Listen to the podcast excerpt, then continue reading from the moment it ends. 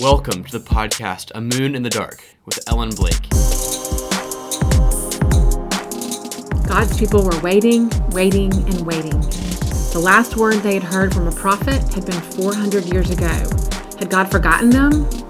No. Little did they know God was about to break through with a message from an angel to Zechariah in the temple, announcing the forerunner to the Messiah. We're so glad you've joined us today. I'll be sitting down with my husband Otis, which is a great treat. Don't you just love local businesses? Have you been to Professional Printing in Griffin? They've been in business since 1982. They can take care of all your printing needs. Wadra and her team will treat you like family. Hey guys, I'm sitting here with my husband Otis. Hello there. So excited to sit down with you. It is so much fun. I could um, I could really just talk to you all day, but don't worry, we won't do that. Um, we've been married 29 years, and I can't even believe that I get to be married to you. First time with a microphone in between us. Absolutely, yes, it's exciting. But you know, we've had some exciting adventures Yes. of various types. Um, you know, what people may not know about you is that you're really funny, I'm just real sarcastic, and thanks for putting up with that. and I. If people know you who are listening, will know that you're like the nicest guy anyone's ever met. Quit it. Let's So, get. for example, the other day I was just walking around town and I got stopped by a guy who just would not stop talking about how, what a great guy you are. And I was just laughing because I know that honestly, you have put up with me through all these years, and I don't know how I got to be so lucky to give, be married to you. So, I probably owed that guy money, so that's all. no, I don't think so. I don't think so. Um, but anyway, we're here today. We are getting into the Christmas story. Um, the audience may wonder where's the Mary and Joseph part? When are we going to get to that? But the thing is, this is the Christmas story because this is God moving in history. This is the timing that God had to bring this Messiah into the world. Um, but before we get started, I just want to talk a little bit about this. Did you ever get spanked when you were little? Because I did. I got spanked specifically for talking back. What about you? I did a couple of times for not telling the truth. Ooh, okay. I thought you were the golden child, the little brother that never did anything wrong. Well, I was, but I had my moments. I'll have to ask more about that later. Um, yeah, so I, when we were first married, and even a couple of years into, into that, I really did need a lot of help on how to be a good wife and even a good mother, even though I didn't have any children yet. And Elisabeth Elliot was on the radio, and y'all, if you don't know who Elisabeth Elliot is, she her husband Jim was killed by the Auca Indians in Ecuador, I think in the fifties. And she lived a long time, and she was a mentor and a teacher, Bible teacher for many young women. And I used to listen to her on the radio, and she was just straight shooting. And I needed to hear what she had to say because I needed a lot of molding and shaping, and I still do. But uh, but one of the things she was really passionate about was with children.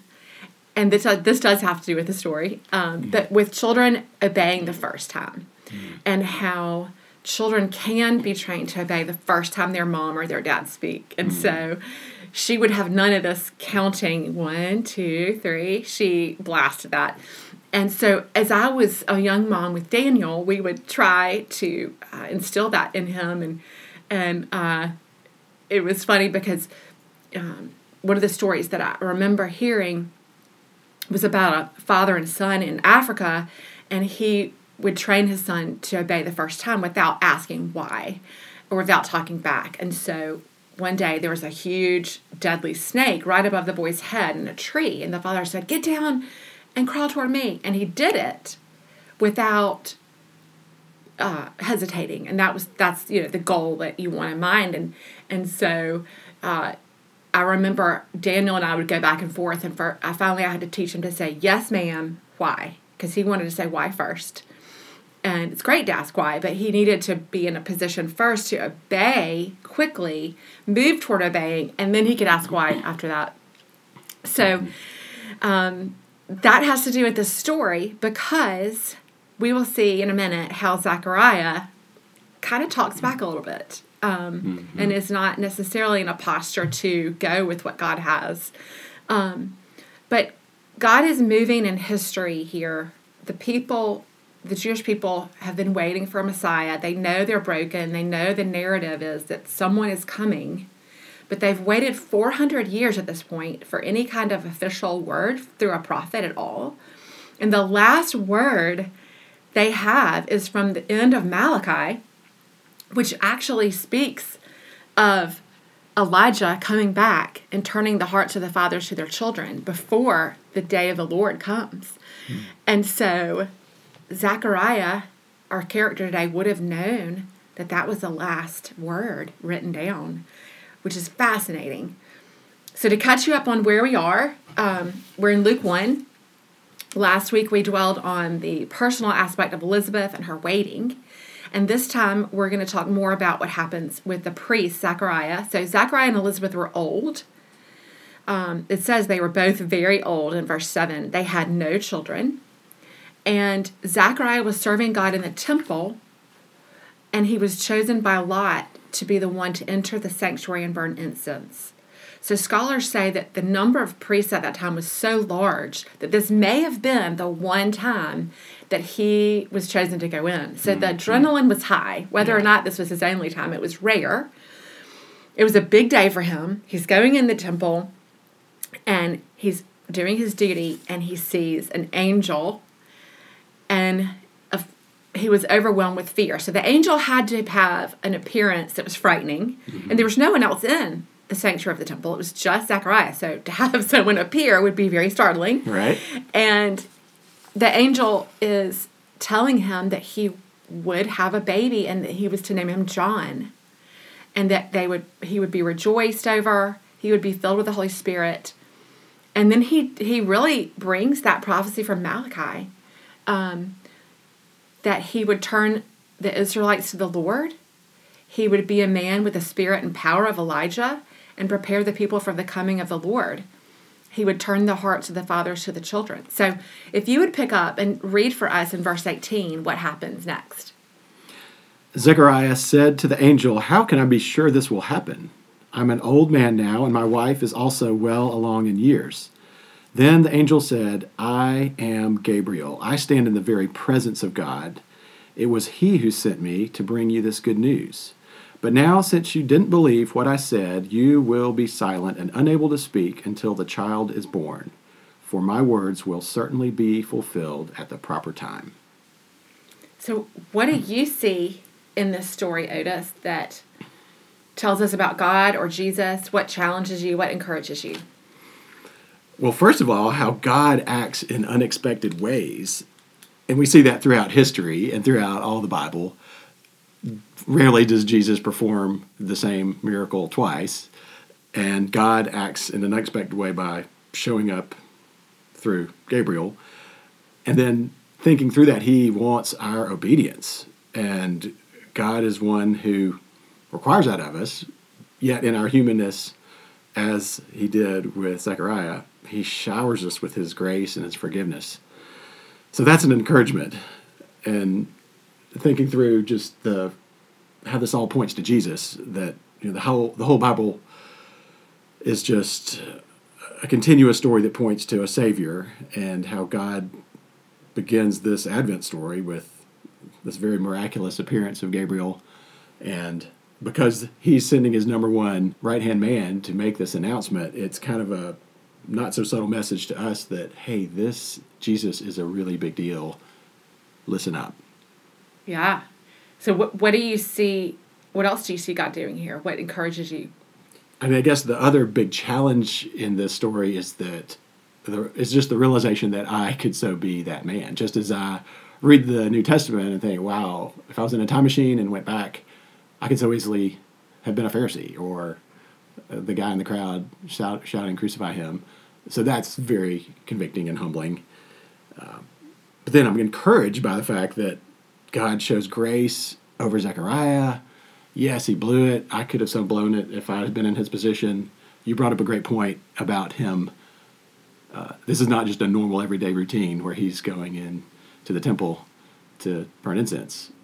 he's probably stressed out, just as we are when we go to do our job or do life. but um, his response, his human response, was not met with um, him being smited at the altar by Almighty God. But his, the response was, yes, you're going to have some consequences. You're not going to speak for a while, but I'm still at work here and I'm going to work my plan through you. Yeah, I mean, how? What do you think about how he talked back? do you think he's talking back? What do you think? We don't know his thoughts. We just we do know that the angel didn't appreciate his response, and you know, kind of said, "Look, uh, if you're asking for another sign, like I'm, I'm an angel. I'm in the temple talking to you, and I'm like the main angel. So." This is your sign. you're not going to get another one. What do you think about about his? What does that show? Do you think about where Zechariah might have been in his heart. Well, I was thinking back to your conversation about parenting and how many times we have said, Hey, would you like a redo on that conversation? And I thought about Zechariah would really like to redo instead of saying, How can I be sure of this? Maybe a redo for him might have been, Yeah, let me just fall on my face right now and worship and show my complete respect to this messenger of the Lord. Well, how do you think we can take note of doing a better job of being ready for when God is speaking. And what is that? Yeah. Well, it's funny because it reminds me of a study that you and I embarked upon a couple of decades ago called Experiencing God by Henry Blackaby. And it was a 13 week Bible study that goes through some real practical biblical steps on how to join God in what he's doing. And it's based on the story of Moses. And I guess the takeaway overall is just that Moses didn't wake up one day and say, wow, my people are in captivity and I need to come up with a strategic plan and help God get out of this mess. No, God was already at work through history and had a plan to free his people, and Moses had this burning bush encounter, and that was certainly a crisis of belief as, you know, what in the world's going on here, just like Zechariah is wondering, who's this angel and what does this mean? But that crisis of belief caused Moses to have to listen and adjust his life and then obey to jump in to where God was at work. Mm. And so I, I got to think back on the good old hymn that we grew up on trust and obey, for there's no other way to be happy in Jesus than to trust and obey. Simple words, but hard for us to put into practice, but so rewarding when we do. And you and I have both been in that place where, as flawed as we are, you know, when we did actually listen and take the time to try to jump in and join God where He's at work, even though it may be outside of the norm of what the world looks like or what people are expecting, the end result is you and I look at each other and say, wow, isn't this really cool to be in this place where we feel like we're doing something that God wants us to do? Mm. And I think that's the point of Henry Blackaby's study is that when God invites you to join Him in His work and you adjust and uh, join Him, then you experience God and your faith grows. And it could be big stories like Zechariah here, it could be very small moments where we see God at work and we have to adjust to Him. It's about God, it's not about us. And one of the points Henry Blackaby makes is that so many times we ask God, what is our what is your will for me? What is God's will for me? And he says, No, it's what is God's will. And how do we join him in that? And that's a shift um, in thought, is that it's not our project. We want God to join us, mm-hmm. but that God is doing something and it's exciting if he decides to ask us to join in what he's doing and a continuous reminder that it's not about me and that's those are words that we have said to each other as we've dealt with situations in life or frustrations or whatever. And fortunately, the story here with Zechariah, is his response to the angel was not the end of the story. He did adjust and he did obey. They did name the boy John and they moved forward. Yeah, don't spoil the story now. We're going to go through it. oh, oh sorry. okay. Oh, goodness. But it is encouraging over the years you and I have have looked back on experiencing God in many ways, and even just to the point of, of reminding each other that God is always at work. Right. When we don't see Him working, we say, okay, remember, God is always working. Mm-hmm. And And his plan is good. And it may not feel good right now, but we're going to trust and watch him work his good through this. yes. Do you have anything you want to share about how God might have used that in your life? Wow, I just had a thought of the Chronicles of Narnia and the beavers and Aslan, the lion. Is he a safe lion? No, of course he's not safe, but he is good.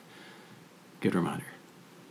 So, what else encourages you or challenges you here, or what else does this remind you of? I think as we look at the news, as we go through life in America, that God is not finished, that His plan is this continuous straight line above us that's left to right, continuing on in history, and it has always been there, and and we are called to just continue to listen and obey the command to fear not, despite what's happening around us, and to listen to what he's specifically calling us into. And and some people kind of are unnerved by the thought of, well, God spoke to me, and and yes, Moses heard audible words, as did Zechariah. But I think in the very common application of today, I mean, God speaks to us through the Bible, through His Word, through the church, through the Holy Spirit, through prayer, and so just being tuned in to however He's communicating with us, hmm. such that we are not caught flat-footed, but can adjust and spring into action wherever He might be leading, even if it makes no sense at all. Wow. Thank you so much for the, your time. Thank you for sharing. And it's just so much fun to be married to you. And I still can't believe you picked me out of all oh, the Oh, you kidding women. me? And my lucky day, and this is fun too. I enjoyed enjoyed being on the other side of the microphone with you. well, I really appreciate it. And I'm excited to see what God does next. Remember, the next time you need to have something printed, go to Professional Printing. You can find them behind the Taco Bell on Taylor Street, and they can take care of any printing need that you might have. Remember, God is always at work around you. You never know when He might be moving and breaking through history. So let's be attuned to His voice and be ready to adjust to what He wants us to do and joining Him in what He has in mind. For now, I leave you with peace for your day and peace for your night.